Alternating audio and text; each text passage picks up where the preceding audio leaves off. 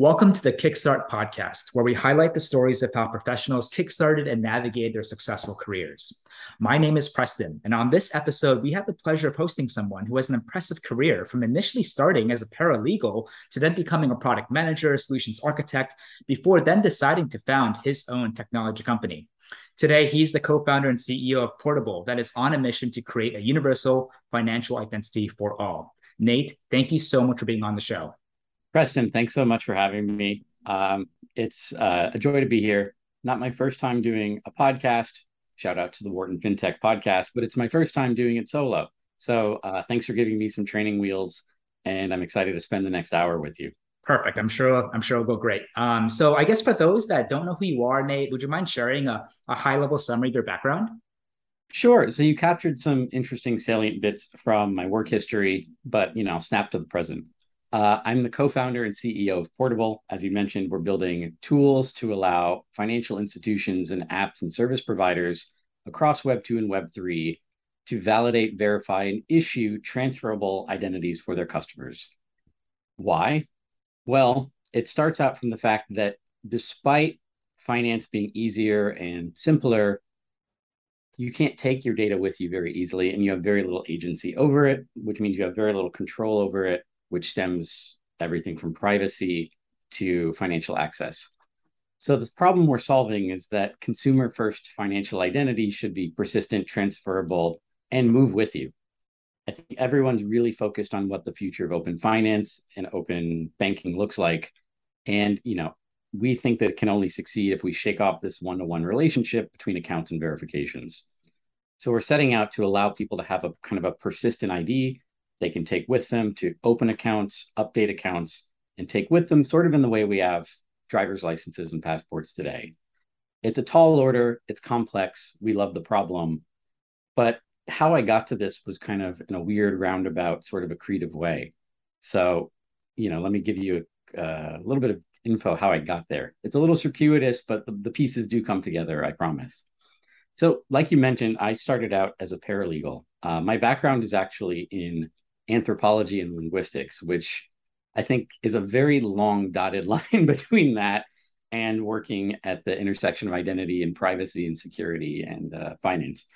Um, but I realized fairly quickly uh, when I was working on a project to reconcile different databases for some evidentiary task I was doing. And I realized that it's really hard to say that like this Preston Park and this Park comma Preston and this Park comma P across different structured and unstructured data sources is actually very difficult to figure out. Uh, later did I realize this process is called entity resolution, but I realized that wait a minute, like this is hard to do for me just as an individual, like wheedling over stuff in a back office somewhere. This problem probably touches everything everywhere. Um, and a, a, what's the word I'm looking for? Kind of the light bulb went off for me. And the reason why actually stems from like even you know growing up. Uh, I grew up in Stamford, Connecticut, which you know, despite you know the the jokes anyone can make about Connecticut, um, was actually a deeply diverse um, community filled with lots of first, second, third, multi generational families from Central and South America, the Caribbean, West Africa, um, and you know, thirty other places. The point is that you know, growing up, a lot of what I saw was kind of this like second or third hand. Um, let me think about how to describe this kind of observations around you know the different friends and families who were in my like social network having different types of anxieties around going to branches to do banking and like opening up accounts and sending money home and things like that and those things didn't re- truly register with me when i was like you know 10 or 15 years old it only dawned on me later that wait a minute, identity and trust is a huge part of being able to bank securely. And so that kind of stuck with me. And then realizing, you know, what I saw while as a paralegal, kind of I put some pieces together and said, okay, if identity is this hard to keep straight, no wonder lots of people struggle or have anxieties around banking because there's not clear mechanisms of consistent trust there. And so that was kind of my jumping off point to say, okay, I don't want to be a lawyer anymore. I just want to build in this space. I want to understand the intersection of identity and finance and security more because I think there's something there. I don't know what it is. This is like 2011 at the time. Um, but you know, let's let's pursue this and keep going. And so I spent the rest of my career up through going back for business school poking at different areas where identity and finance intersect. And so that's where we get to the point where I was a product manager and a solutions architect across a lot of different places, touching upon anti money laundering, know your customer, know your business, different types of fraud, and different types of security and privacy issues, both here and in the EU. So, kind of learning and uh, breaking things along the way with respect to Dodd Frank, GDPR, and other uh, other regs. Um, and then it was in 2020 that I said, okay, you know, I've been doing this for a while. You know, people still have to kind of throw information into a black hole in order to gain access to a product or a service and stitch that into their financial lives.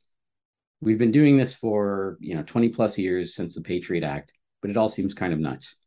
Um, it hasn't actually gotten much fairer or more transparent or more secure, despite huge advancements to KYC tools, to encrypted data storage, to sharding, et cetera, et cetera. So I said, okay, what what can we do here? What if we turned everything upside down? What if we allowed people to own their data and have kind of a a verified or a canonical representation that is actually like their thing that they can hold on to rather than kind of forfeit canonicalization to institutions. So that was really the core idea. It was more of a, a motivation and kind of something that had burrowed into the the back of my skull than it was like a fully fleshed out product idea at the time. Um, so that's kind of the inspiration. And then I took that to Wharton, where you know I incubated that in my two years at Wharton. Um, regrettably, I did not do much of my homework and instead really tried to get this thing sorted out. Um, and we popped out, you know, the other side with a team and like a cohesive product idea and a huge amount of knowledge around what this discipline called self-sovereign identity. And that's kind of the the jumping off point for saying, okay, we're gonna we're gonna take this full time. We're gonna turn this into an actual living, breathing company and change the way you know identity is done in financial services. So that's kind of the long dotted line from you know undergrad anthropology, linguistics, thinking about law school to understanding that data is really messy and complicated to understanding its kind of modern, practical, like very systemic ramifications on financial access. Um, so I'll pause there um, and kind of throw it back to you to see where you want to go with things. Thank you so much for sharing that. I mean, there's so many thoughts going through my mind aside from like the main problem that you and your company are addressing. Uh, but we'll, we'll get back to that in, in a bit. What I think is fascinating is that uh, there is so many different ways to become a founder today in technology, and there's so many different tracks that you can follow. And and to go from linguistics to then uh, paralegal to then break into tech, I think that's really really fascinating, and you really kind of paint your thought process really well on why you jumped away from legal into technology. Now, my question though is, how did you get into a product role, um, and then why didn't you stay in just a product role throughout? I know that you kind of uh, went back and forth from product to even solutions architect. Uh, you even worked at a lot of different types of companies, from consulting more uh, based companies to more just in-house tech companies. And so, would you just be able to kind of paint just a real quick? I'm just kind of understanding like uh, why you made the decisions that you did. Sure. I think you know I can open this one up by you know I guess let me give two shout outs first to two people who played an important role in my early career um, and then I can kind of talk a little bit about, you know, why I went back and forth between solutions architecture and product and how would I stitch those pieces together. So I do want to give up two shout outs um, to two of my former colleagues and mentors back from when I worked at Attivio, which was an enterprise search company based in uh, Boston, Mass. They later got acquired by ServiceNow. Um, my first mentor, Will, was one of the founders. Um, he's now at ServiceNow. And my original boss at Attivio, Leonard Wallstad, who I think is now, I think he was at Greenplum, and I think now he's at Astronomer. Um, anyway, they they did a great amount. They they were fantastic mentors. Uh, I'll say that plainly. Mm-hmm. And you know, that was at a point where I was coming out of my first product role uh, at Relationship Science, working in uh, the finance and nonprofit kind of data spheres, and you know they they just kind of let me loose talking with customers. I think the important thing about that stage of my career is Attivio didn't really have a formal product function the way it was built. It was very engineering first, and the solutions team did a lot of the kind of legwork and strategic planning around working with customers and leads, soliciting feedback, and rolling that into requirements that were either you know slated for now or slated for later. So it was kind of like a synthetic product management function along with the solutions architecture function. Hmm. Um, but that I love that at that point. Um, I will say it was certainly overwhelming at the time. Um, I had to learn a lot of tech real fast, but Will and Leonard were were instrumental into kind of letting me explore organically how technical I wanted to get versus how customer facing I wanted to get. And so I think that was a very important uh, milestone for me because it allowed me kind of to do the best of both worlds. A lot of customer facing work, learning how to sell, how to do, you know, implement both pre sales and some implementation stuff, as well as, you know, work with, you know, in the office engineers and distributed engineering teams to either ship customer specific things or things we decided that would benefit the platform overall. Mm. So that kind of experience for me was very, very unique because it is not your typical solutions architect role and it is kind of obviously not a product management role, but it had lots of elements of both. And I mm-hmm. loved that. Um, so that was kind of milestone one for me and very, very, very pivotal. I think to sum that one up, it was the realization that I liked building in a fast paced environment, you know, working with customers to kind of tease out their problems and like truly simplify the complex was something that I really enjoyed. And, you know, those are the kinds of things that I sought out in all of my subsequent experiences, which is why I ended up, you know, at Csense and then later coming back to Arachnys very, very early on in its life cycle to help build out, you know, all the things we built out. So I'll pause there and see what what jumped out at you and what follow-ups you might have. Yeah. So you were almost lucky to in your first couple roles within tech to have a lot more exposure just beyond the original scope of what a solutions architect would do, what a traditional product manager would do, allowing you to build a broad range of skills that now, in retrospect, I'm sure you can confidently say uh, has built a foundation that um, you can jump off and I'm sure helped accelerate uh, and assisted you when it comes to kind of building your own product and company. Is that true?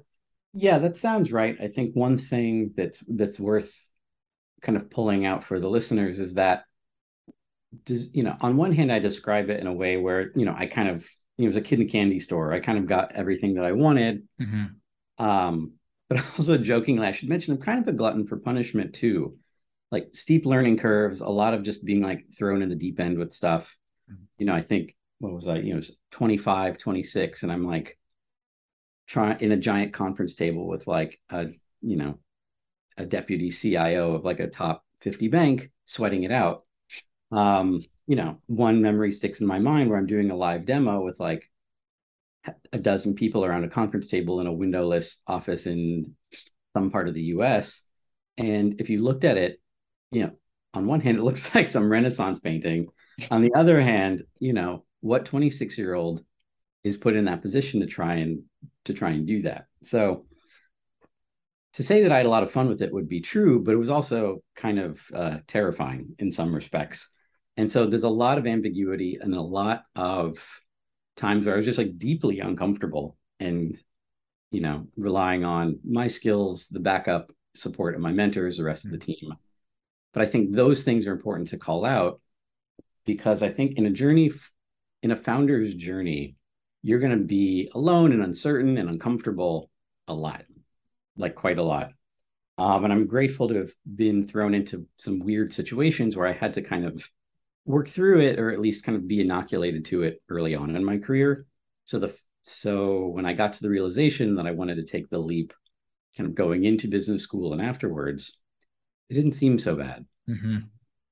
I, I completely agree. I think in our industry or people in general who hear stories about founders, it's very easy just to focus on the positives, the benefits, or just sometimes uh, live in a world where you just think it's easy. But every single day, as you put it really well, Nate, you're constantly battling with uncertainty, um, we're putting out fires uh, and challenging yourself in very uncomfortable situations. And I think the fact that you were able to experience these things multiple times before certainly helped you probably develop uh, a thicker skin, but also give you the, uh, more tools versus someone who's never experienced those um, for when you actually face them again as a founder. So I think that's really, really cool. Um, and because I'm someone who particularly focuses a lot in recruiting. I'm curious, just real quick, throughout your career, the jobs that you got were a lot of them uh, through referrals? Like, did you cold apply to them? Did you use headhunters? I'm just kind of curious for someone who's able to kind of navigate their career uh, through several companies. Yeah, so great question, and I think it's a lot of it is kind of being in the right place at the right time. Mm-hmm. So, you know, my first job that kind of you know inspired me to make the jump from being paralegal was something my my friend had sent me actually on a on a job board that we were both part of.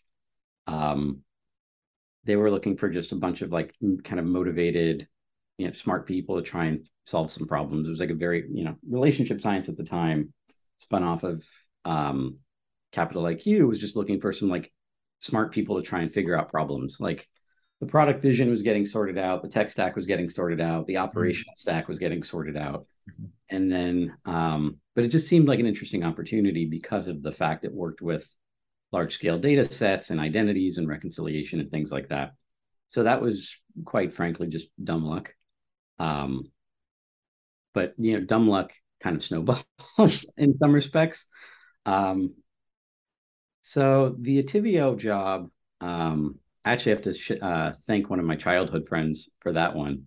Um, he had started at Attivio the year before I did, after doing his CS degree at UConn, and he basically like twisted my arm to join, even though I he knew I would be like way thrown in the deep end because I didn't have a CS background. Now, I think it's nice. It's it's kind of a privilege actually when people get a chance to go work with their best friends. Um, but it was it was it was a sufficiently good reason for me at the time after having done four years at relationship science.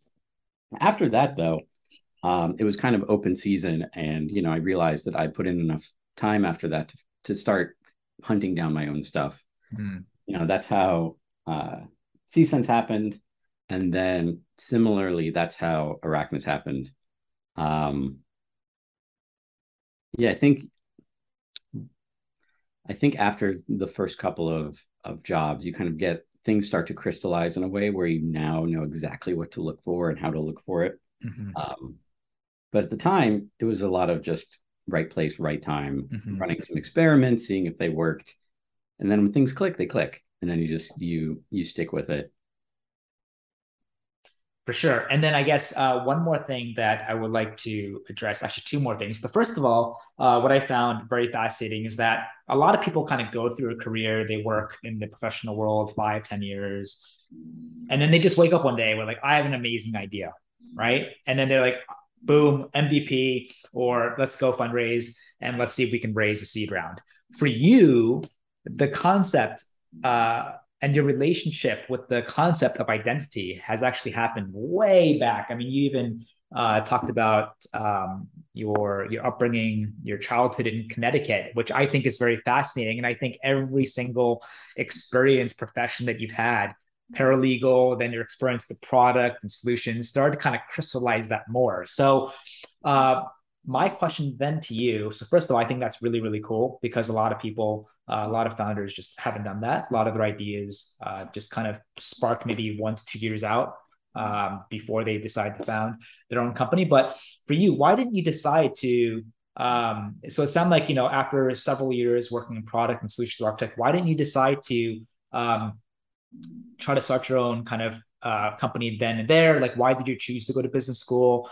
Um, and you also talked about that you also had the opportunity to incubate your idea in business school, which, if people who are listening have never been to business school, a lot of business school programs have some sort of incubator or even like a tech idea competition at the end where you can actually kind of go through the process of thinking of an idea with colleagues um, and going through the process of, of of whether or not this idea can be robust. Um, and then if, if you win, maybe you get some cash, or maybe you can actually go through an official incubator experience. So we'd love to kind of uh, hear a little bit more about that. But real quick, just why business school? Like, did you think that you didn't have, uh, you were lacking severely in the business strategic kind of area in your skill set uh, to launch your own company, or maybe idea of you executing on your um, building your own product at that point just wasn't like a a really short term goal that you just want to do, and you kind of want to give it some time and maybe kind of go through school to help you develop new new skills.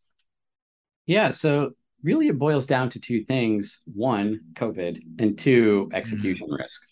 So you know, I started kind of piecing these different you know observations and pieces of evidence and feedback. You know, as soon as late 2019, um, you know, you flash forward to the end of Q1 2020, and all hell breaks loose worldwide. And so I had to just kind of sit and sit and think for a while about like what I wanted to do with my life. You know, I'd been in New York for 10 years. I was kind of at a point where I had a lot of kind of individual agency. And I knew that this issue around identity and at financial access was still largely unsolved.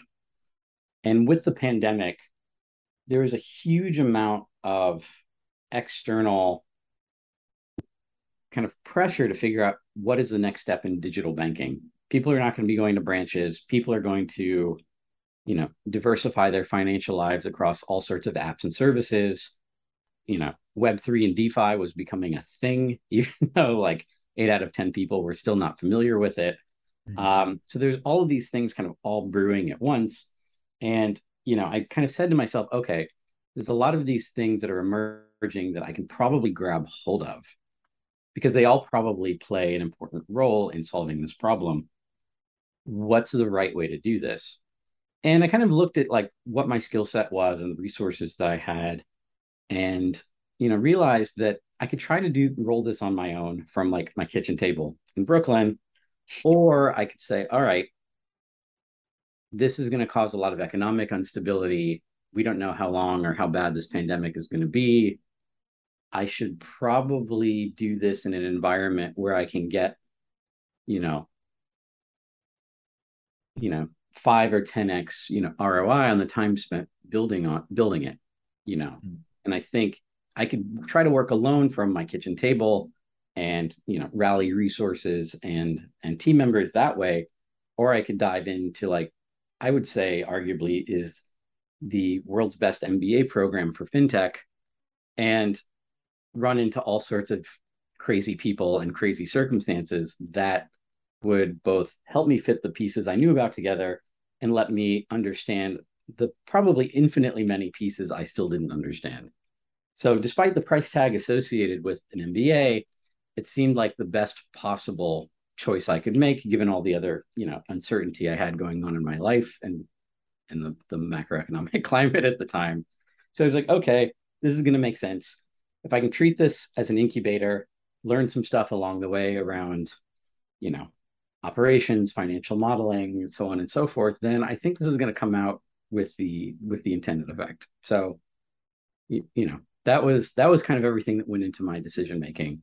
Um, you know, it's it was a challenging time for everyone for certain. I wasn't convinced it was the the um, best option at the time, but considering the volatility of everything else, I was certainly convinced it was the least worst option at the time.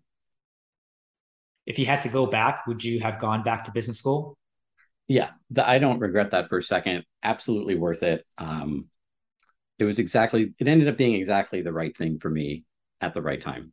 Fantastic. So you went through business school and through the whole process, you tinkered and you crystallized your idea. And then how did you go from that to actually raising or or raising your first round?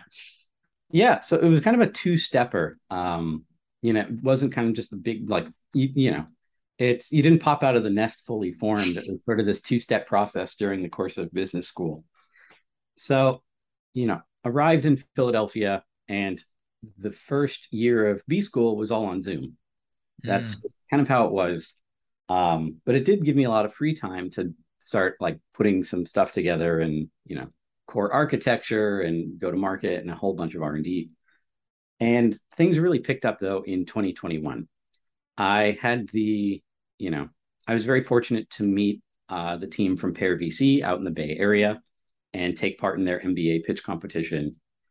Pear at the time were investors in a ton of things, but one of them was Nova Credit, which is essentially a credit passport for immigrants. It allows people to interoperate foreign credit scores into the US or other countries. So, like, very brilliant in that respect, because um, you're kind of breaking down some data interoperability barriers there. So that was so that was kind of a serendipitous precondition because they at Pear kind of understood the value of data interoperability in financial services and kind of immediately saw what I was trying to stick together, mm-hmm. you know, by um, almost by brute force. And so thankfully, they were the first ones to believe in what I was building and they jumped on.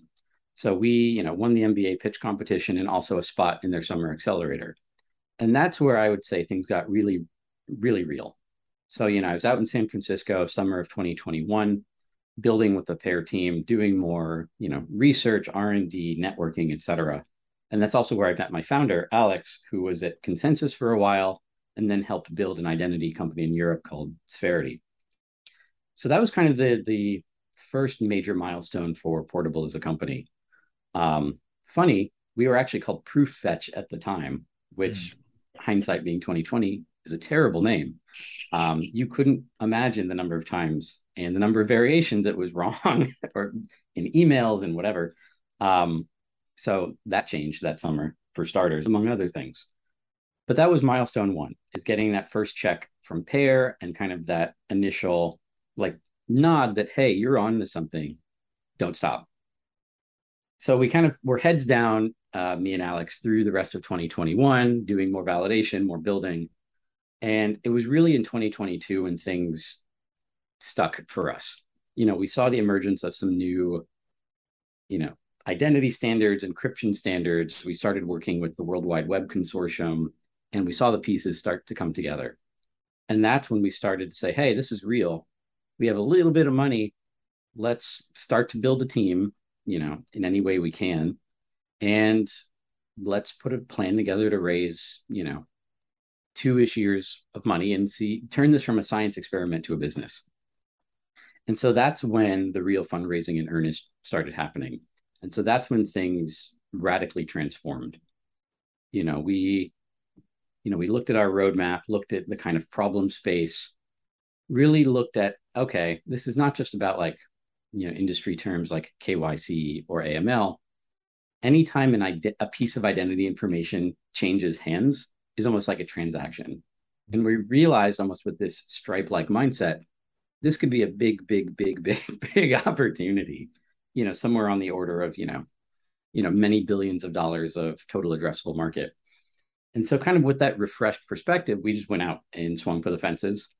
And, you know, we were very, very fortunate to um, meet Harlem Capital, who immediately saw the promise in our vision for kind of a web 2.5 identity if you will you know something that works as well to open up an account at chime or wells fargo as it is to you know associate you know some identity information with you know metamask or coinbase or something like that and you know shout out to the harlem capital team because they were so thorough and so fast in their process um you know i feel very privileged to be part of their portfolio now but they run a great process. Um, and just kudos to them for being very, very transparent and very, very thoughtful through that entire process. But they were the ones who really said, hey, these guys at Portabl are onto something. We're going to make a big bet on them. And the whole, you know, investor community should listen. Mm-hmm. And that for us is what anchored the round. And, you know, after that, it wasn't, it wasn't, you know, well, I'll describe it another way. After they came into the round, you know, it was the conversations we had with Bessemer and Sixth Man Ventures and Dorm Room Fund were were delightfully quick and straight straightforward. Um, and so by the time you know graduation rolled around, you know, we had filled out our round. Um, we actually oversubscribed twice, but we said, okay, two and a half is enough. Um, and then it was full steam ahead. That's amazing. So um, two questions. Your, uh, I believe you said his name was Alex, your co-founder. What, did he have a technical background, or was his background similar to more business oriented, or? Alex is super technical. So super he was, technical. Yeah, he was an engineer at ConsenSys for some years um, after making the switch, ironically enough, out of financial services. Mm-hmm. Um, and then he was actually the CTO of that identity company in Europe for a little over three years. There, he had built out the teams, the tech stack, had worked with different types of government agencies and NGOs and research organizations before around different types of identity standards and encryption standards and things like that.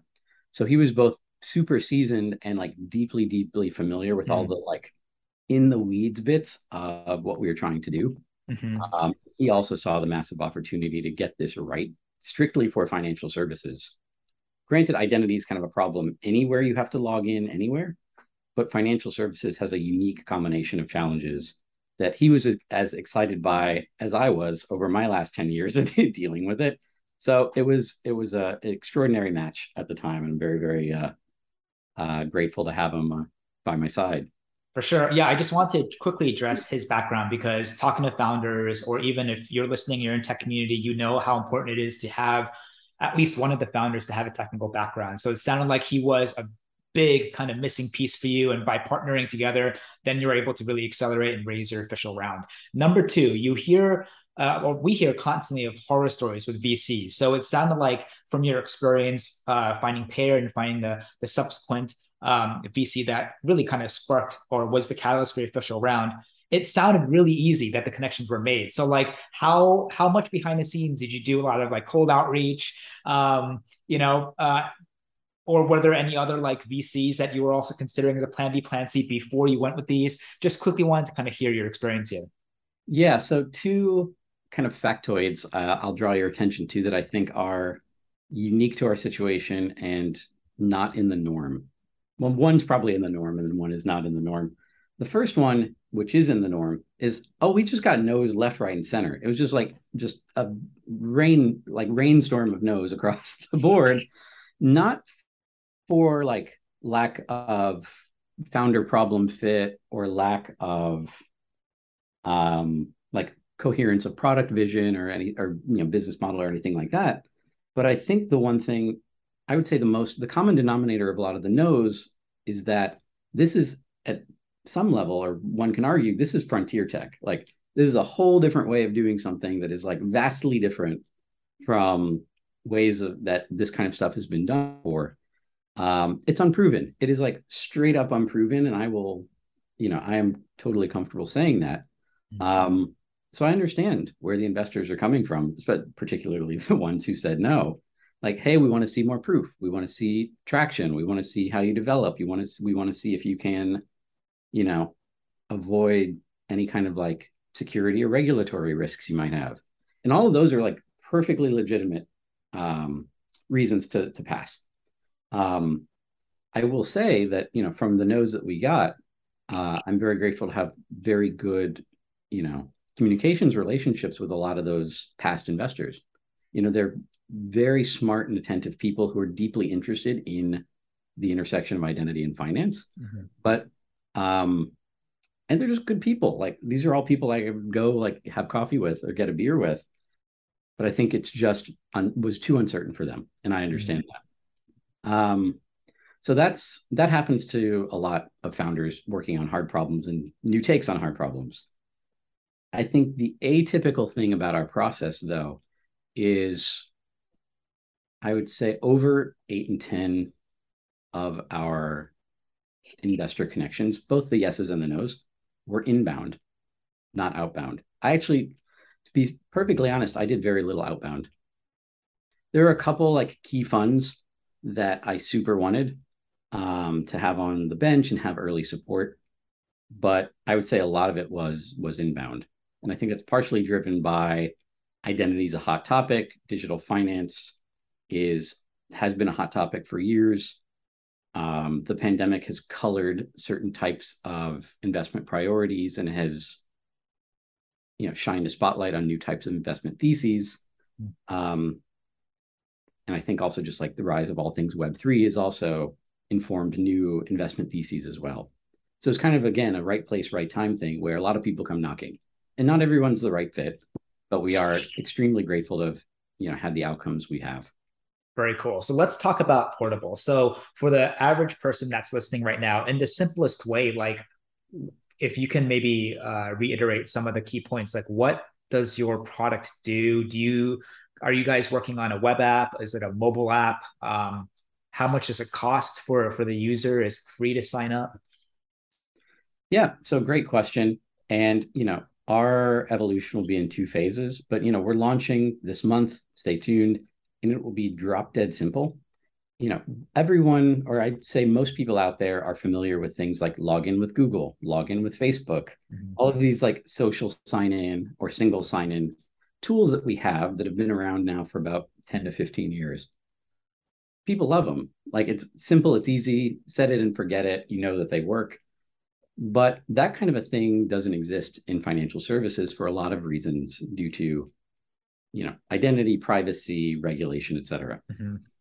but that's our first problem that we're solving we have built sso for financial services so that is kind of our breakthrough first case that we'll be launching and if you're an average consumer listening we want to make it as drop dead simple for you to say hey i have a app or service i really like. If they've partnered with Portabl i want to essentially back up my secure information to you know the Portabl's like cloud wallet. It's my wallet you know no one else can touch it. You know Portabl can't even look at it. And i want to be able to use that to have a two click login to other apps and services that i like. So in effect like i'm a chase customer if i said okay back up my data with Portabl great and then i can walk over to another app another service provider on the web or on mobile and instead of spending the five or 10 minutes to do a confusing process to throw data into a black hole to get, you know, an account, I can tap the register with Portabl button, consent to share certain number of data points, and my account is set up. Mm. But for the average person uh, listening out there, we want to give you two touch financial access in 15 seconds. And the assurance is that your data um, about yourself is secure and backed up and truly yours that's what we're going to market with SSO for financial services. Later this year, it gets more interesting because we will have an app, and that essentially will work almost like an Apple Wallet, but for your identity information. Mm-hmm. So that means I can open my Portabl app, understand where my data is being shared and disclosed. I can centrally update things. So if I move or if I have a new driver's license, I can do that in the app and then sync it with one or many accounts that I might have synced with Portabl. And, you know, that's going to be the real like significant thing for us. Mm-hmm. Not just because it makes like compliance and back officey things simpler for financial institutions, but it now gives people this kind of central unified control um, over their data privacy, their data security, and kind of their data disclosures across their apps. I think to put it in in real terms, you know, an example I like talking about is when I moved to Philadelphia. You know, I've been in New York for a long time, and then when I moved to Philly, I was like, oh wait, I have to update like my address and a bunch of other stuff across like 18 different apps, and like I didn't do it all at once. I forgot about some. Then I get like emails and paper mail saying, "Are you still here? We can't find you," and so like all sorts of other onerous stuff. And so that was, you know, I'm sure lots of people out there have gone through that thing or much worse. So, you know, from our perspective, once we release the app, you know, our goal for consumers is update once, publish everywhere. Mm-hmm. So I should be able to update my address, you know, verify it in the app and say, hey, 13 out of your 18 accounts, you know, um, would like this update. Do you disclose it? Yes. And then you're done. And so we've removed, you know, 12 out of 13ths of the effort it takes to keep stuff straightened out and secure and safe. Are you looking long term to uh, expand Portabl's application beyond fintech, or is it very much like you want to make it the go to app uh, for identity for this purpose within any sort of like related fintech? It's it's a really good question, and I get this quite a lot. Mm-hmm. Um, so I'll start by saying there is there are an absolute boatload of very smart, very talented teams building different types of identity solutions, both on general basis and in fintech specifically. Um, and also we have like all of these pre-existing ones like Stytch and Auth0 for like that type of like login, authentication, um, rights management type stuff. It's a huge, huge universe. Um, you know, we could spend hours and multiple episodes going through it all. Um, it might excite some people. It might put a lot of people to sleep.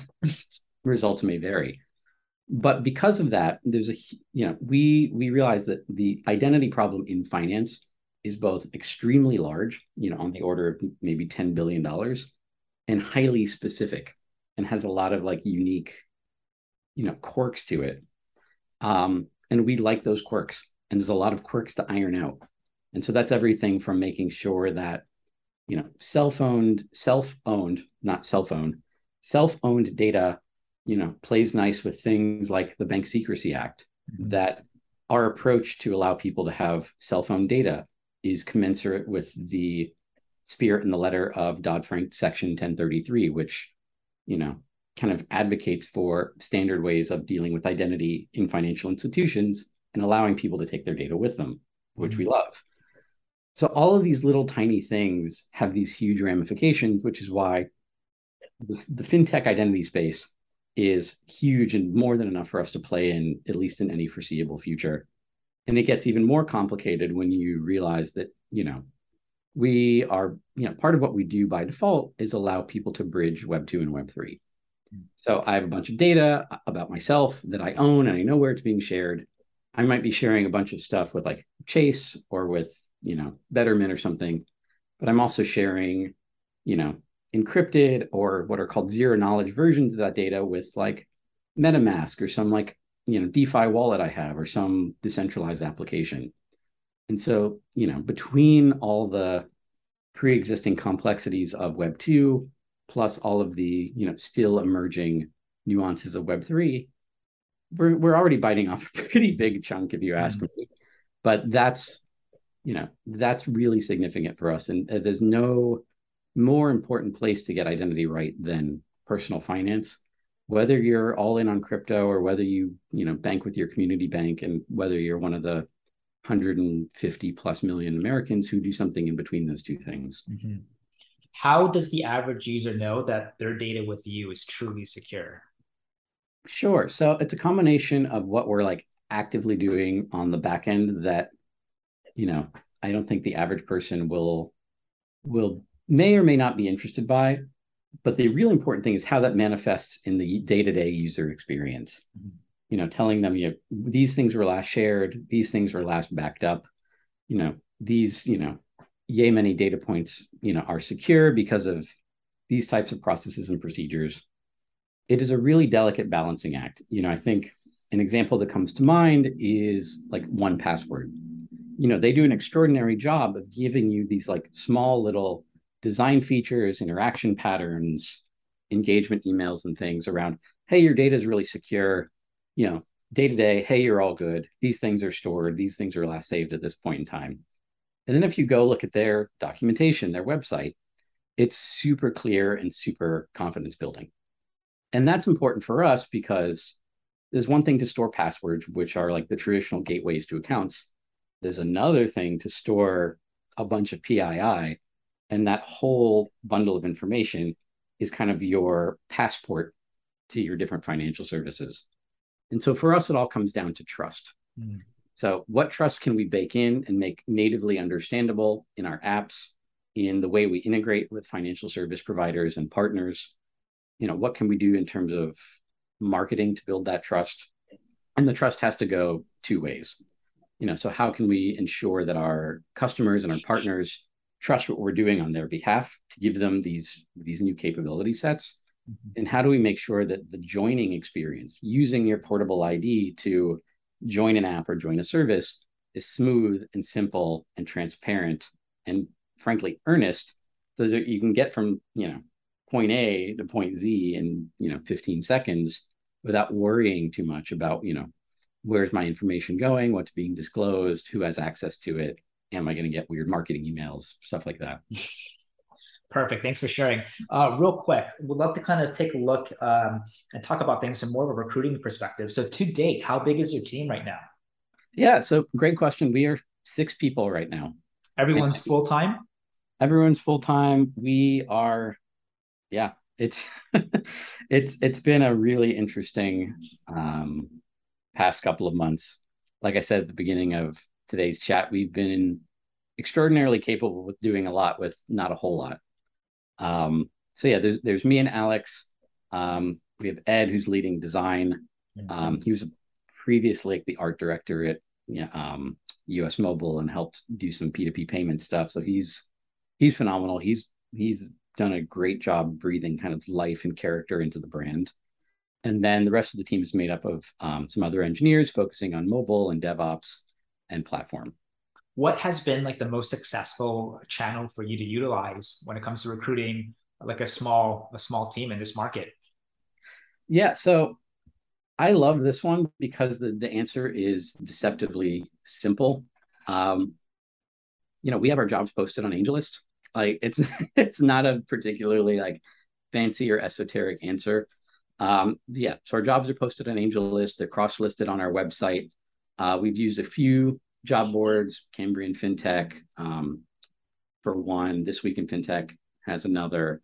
Um, but that alone has been truly phenomenal. We are approaching the 200 application mark already, and we've only had you know two or three positions open at any given point in time. So, you know, we, you know, we feel very fortunate to be getting the interest that we're getting. What are your thoughts in terms of like recruiting in this market? So, what I mean by that is, first of all, we're post 2020 now going to market um, uncertainty moving forward. And to add to that, I think a lot of founders of fast growing early stage companies, what we're seeing specifically is a lot of companies out there are also doing their best to capitalize on this unexpected tailwind from recruiting, meaning uh, that they don't have to compete as hard and as much uh, against the bigger companies and even big techs that have slowed down significantly. So, what are you seeing on the market? Um, and are you, it sounds like you're also very intentional with hiring. You obviously raise the round. You have to be cognizant of your, of your burn and runway, your capital consumption overall. Um, and sounds like overall you're very intentional, but like just what are your thoughts on the recruiting landscape right now for a company your size? And how are you able to, it sounds like AngelList and other boards, you know, are doing, and I'm sure referrals are fantastic options to utilize. Um, are these options you think you're going to continue using or things might change moving forward? So I'll try to do that one back to front. So we'll definitely continue with some of the channels we're using right now. I think as we start expanding and looking to fill other types of positions, say uh, operations or customer success, excuse me, or marketing, we'll lean on what we have and certainly lean on, excuse me, uh, our investors, for instance, um, as well as some of the communities we take part in. So, you know, we are in On Deck, we're in Finovation. Um, you know, if I if I showed you my like Slack left hand rail, it's like a Christmas tree of icons. And so those are all like phenomenal, phenomenal communities, not just for mentorship and advice and brainstorming um, and kind of like the latest and greatest about what's happening in the industry. It's also an incredible source for to put job postings, send out general inquiries, things like that. So I think as we start looking for um, non-engineering positions, the relative importance of those kind of non-direct channels will almost certainly increase. Coming back to the first part of your question, yeah, trends and things in a in a post or intra-pandemic world. Um, again, where it's it's been colored by a lot of economic uncertainty. Mm-hmm. I think one of the things I've seen most often is people like really super talented people um, applying because they've had offers rescinded, which is a huge bummer. like, um, but you know, everyone at some level or another, almost everyone, has been like pulling back the drawbridge, tightening the purse strings. You know, pick your metaphor. Um, and it, you know, I would say, you know, in the past, let's see, it's August 11th. In August alone, I've probably met three people whose offers have been rescinded and they've gone back out on the market. So like non-trivial. Um, that's probably the biggest interesting trend I've seen. Um, I think the other one that I've seen, which is delightful from my perspective, is you know multi-time technical founders looking to join an early stage team again. So, you know, those are those are always exciting applications to get as well. Mm. Why, aside from your product and your mission and identity, why should somebody apply to Portabl? Uh, is there anything that you're doing you feel something special in terms of your culture? Do you guys have an X factor? Um, if you can maybe shed a little more color on that, that'd be great. Yeah, I love this question. Um, and I'm going to kind of stick with my habit of answering in two parts. So the first part is more, um, I would guess, administrative in a way. So that means, you know, we've raised some money. We obviously need to be very smart with our money. But it also means that, you know, we're recruiting a handful of people to do something really, really, really hard.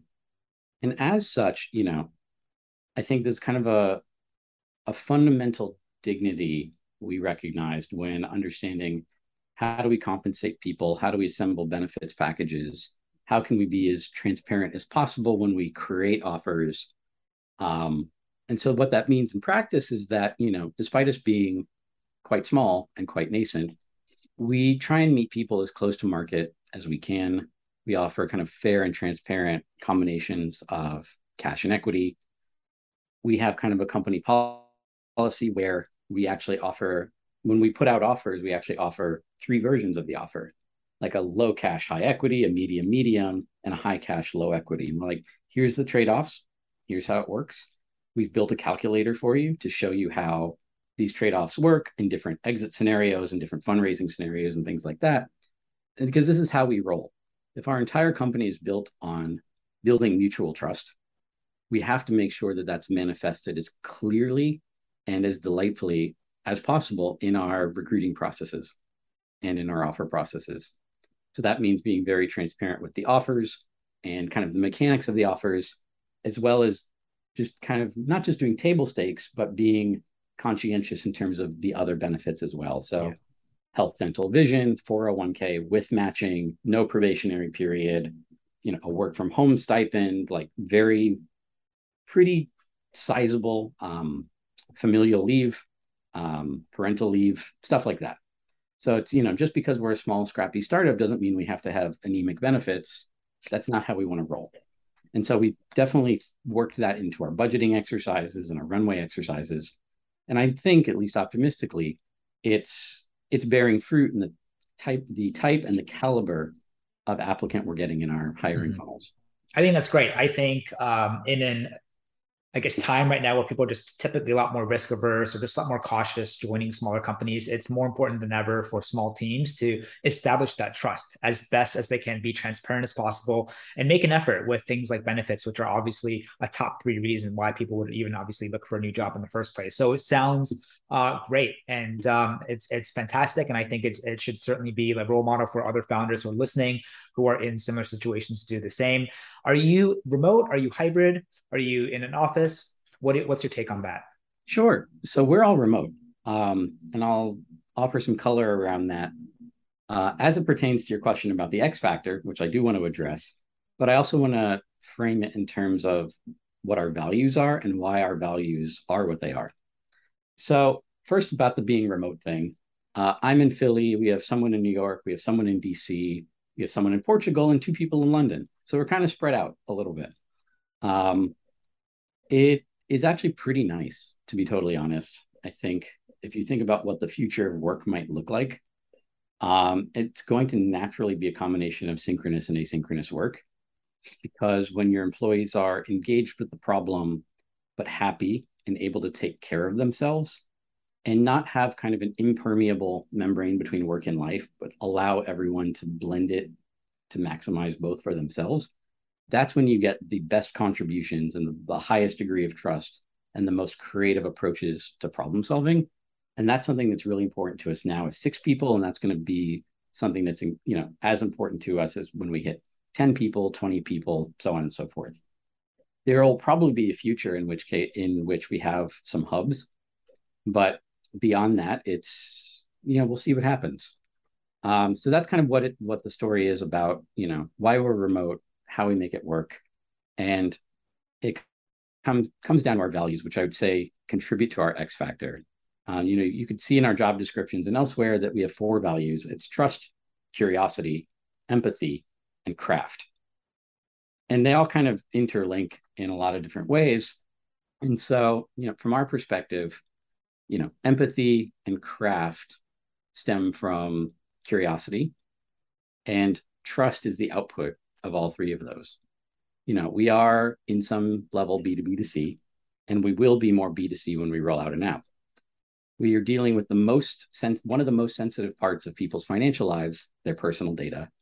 And as a result, you know, it's our, you know, day-to-day goal to really truly understand it, how people feel about data rights, data privacy, data sharing, and also understanding from the financial institution's perspective, okay, what really worries you about security? What really worries you about account takeover and fraud? What worries you about, you know, the fact that you might lose six and 10 when you're trying to enroll new customers?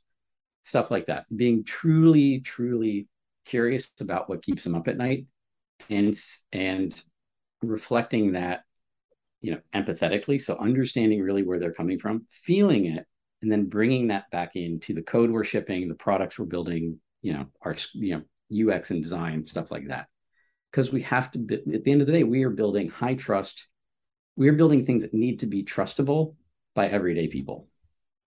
And so that's kind of the beginning and the end for us you know. Perfect. be curious be empathetic manifest it in your craft you do that you can you can get trust on the other end.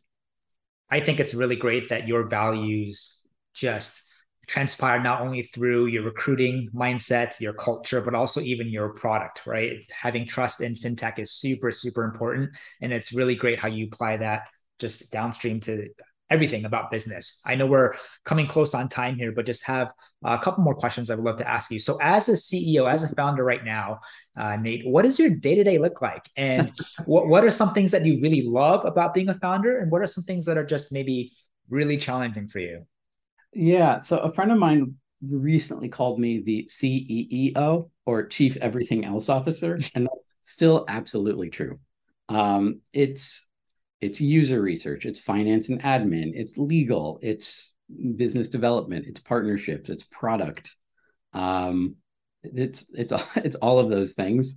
Um, and sometimes it's a bit of a grab bag um, depending on kind of what's going on you know inside or outside of my control.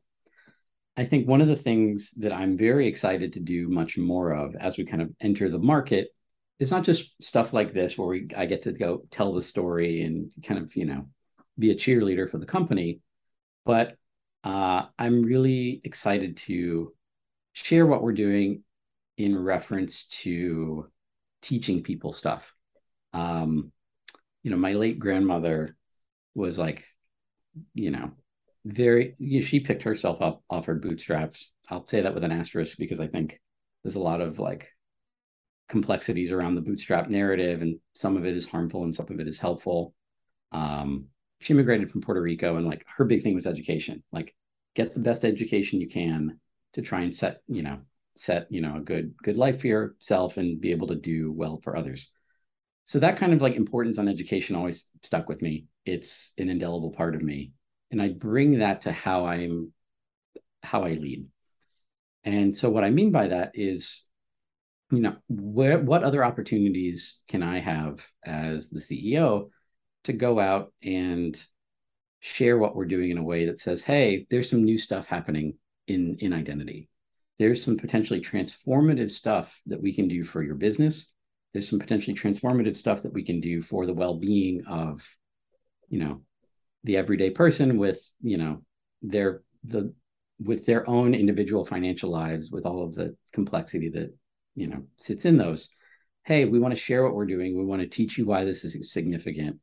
And we want to have connect with you and have as big of an impact as we can. So I think that's one of the things that kind of motivates me on a day to day basis. I love product management. I love doing the sales and partnership stuff. Um, I think partnerships for us are going to be instrumental. It's all about distribution because you can embed identity anywhere, just like you can embed other fintech things anywhere. But at the end of the day, like if I can go out and share the story and educate why this is the this is the future of identity, um, I love that you know, I'll do that any chance I can get. That's wonderful. Um, last but not least, if there's people who are listening right now who are also looking to follow in your footsteps, perhaps whether it's MBA or or more importantly, you know, one day building something of their own? What is perhaps a, a big advice that you would like to share, or maybe a lesson learned um, that you can share with the audience? Yeah, I think one, the first lesson that comes to mind is a similar piece of feedback I shared in a mini interview on the Wharton FinTech podcast. Um, two other student founders and I kind of gave you know our impressions and hot takes of our MBA experience and our own founders journeys. And you know, you know, Wharton probably might not like me saying this, but I think the first kind of very clear piece of advice is that you certainly do not have to go get an MBA to be a founder. If you want to start a business, genuinely consider not doing an MBA first before re- mm-hmm. before determining that you should do an MBA. Like sort of in the way that I determined like I could do it other ways, but the most optimal way, given my like skill set and resources, is to do one. Um, there's a lot of pathways to get something started without having to go back to school, and I would say the modal founder doesn't have to go back to school to do it. Um, there's a lot of time and you know opportunity cost to going to school. You know, it's not for everyone. So that's my first piece of advice. Mm-hmm. If you can do it without going back, probably do that. Um, sorry, Wharton. My second piece of advice is specifically for founders of remote teams. And that goes back to something that I think I mentioned in our first couple of minutes is overall, the founder journey can be really lonely. If you're a founder of an all remote team, it can be really lonely, and you should be prepared for that. Um, find good mentors, find you know people who you want to emulate, whether it's for their, you know, ability to go to market, whether it's their its ability to do this, that, or the other, whether it's because you know they've crafted a specific trajectory for their company that you would love to emulate. So find mentors who are maybe two or three funding rounds ahead of you and pick their brains, you know, develop good relationships. That's a key thing there. Um, and then the second thing is build a community around, you know, like-minded folks who really care about the problem. So, you know, that's why we're in a bunch of different Slack groups and a bunch of other communities. It's good for the company, it's good business, but, you know, it's a good way to build communities.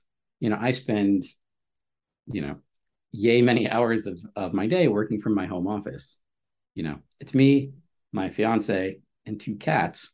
Sure, that's going to feel lonely sometimes um, when you don't have an office to go to, and you may have like grown up going to an office. So figure out other ways to build those communities, figure out other ways to build those support networks, mm-hmm. and figure out great ways to create lasting relationships with your your team members. Mm-hmm. Again, we're only six people, but you know we do some async work, but synchronous work is very important to us. We'll all get on Zoom and jam on stuff for hours at a time. And in fact, next month we'll be having our very first uh, team get together in person. Cherish those, make those deliberate, um, because those people tend to underestimate the impact of those. Mm-hmm. Um, so I would say for founders, as soon as you have the resources to do it, mm-hmm. the conditions to do it, mm-hmm. do those things, even if you are remote. Thank you for sharing that. And speaking of loneliness, Nate, I can empathize because it's also me, my wife, and two cats as well. But uh, look, at the end of the day, I just want to thank you again. If, if people, you know, resonate with this talk, they resonate with you, um, or maybe they're excited about possibly joining a team like yours in the future that are really making waves in the, the identity DeFi space, where can they find you? Sure. So I'm on, you know, LinkedIn and Twitter. I don't tweet a whole lot, but I should probably change that. Um, I'm going to start writing on Medium. There are just so many things that you know I want to say and that Portabl wants to share with the world about how we play inside the customer lifecycle or the data risk lifecycle. Tons of stuff there. So look for more content coming out soon. But you know, if you want to hit me up, find me on Twitter, find me on LinkedIn. Um, my contact information is on LinkedIn as well. So you know, if you're out there and you're interested in what we're building, if you're interested in giving us, you know, trying us out, learning more, you know, feel free to reach out, you know, to me directly or hello at getportabl.com. Awesome. Definitely reach out to him uh, if, if you want to uh, get in touch with Nate or or fascinated about the journey Portabl. But Nate, thank you again. I just want to thank your time for spending time of your busy day as a CEO of a fast growing company to just share your experience and being real, um, and also building a company that not only has values like empathy and craft and trust. Um, and I think curiosity was the last one, um, but one that's actually living it and, and executing on that too, from how you're recruiting, how you're creating a great culture to even the product that you're building. And there will certainly be, hopefully, other opportunities in the future where we can talk a lot more about DeFi, Web3, identity, as an hour can only scratch the surface of all that. But I've personally found um, your experience very insightful and how you're just even able to navigate from all the way doing a degree in linguistics to now running a company in Web3 identity. So I think it's fascinating. And I hope that a lot of people who are listening are able to really take away a lot of exciting, insightful nuggets that you're able to share. Uh, really exciteful. Uh, sorry, really exciting to see where you and the team go. Uh, really exciting to also see the evolution of your product continue to expand and hopefully be a leader in its space. So we'll be rooting for you, uh, and we'll definitely be looking out for exciting announcements from you and Portabl moving forward. Preston, thank you so much for the past hour. This was a this was a delight. Um, way to keep me on my feet throughout. I appreciate that. Um, but yeah, so like I mentioned, you know, we're launching this month. Stay tuned for some more PR, some more interesting stuff on our website. And you know, for those listening out there, uh, if you're at Money 2020 in Las Vegas in October, come find me. I'll be doing another interview with FinTech Times to share more of our progress and what we've done in the market so far. So until then, thanks for listening, all of you out there. Preston, thank you so much for the past hour. This was a joy. Thanks very much, everyone, and take care. Awesome, Nate. Thank you so much, and we'll keep in touch. Bye bye. Thank you so much for listening. Make sure you subscribe for other great stories that are coming up. If you need any help with hiring, know of anyone who's looking for a job, or would like to be a guest on this podcast, please feel free to reach out to us at www.kickstartfinder.com. Really, really appreciate it, and we'll see you on the next one.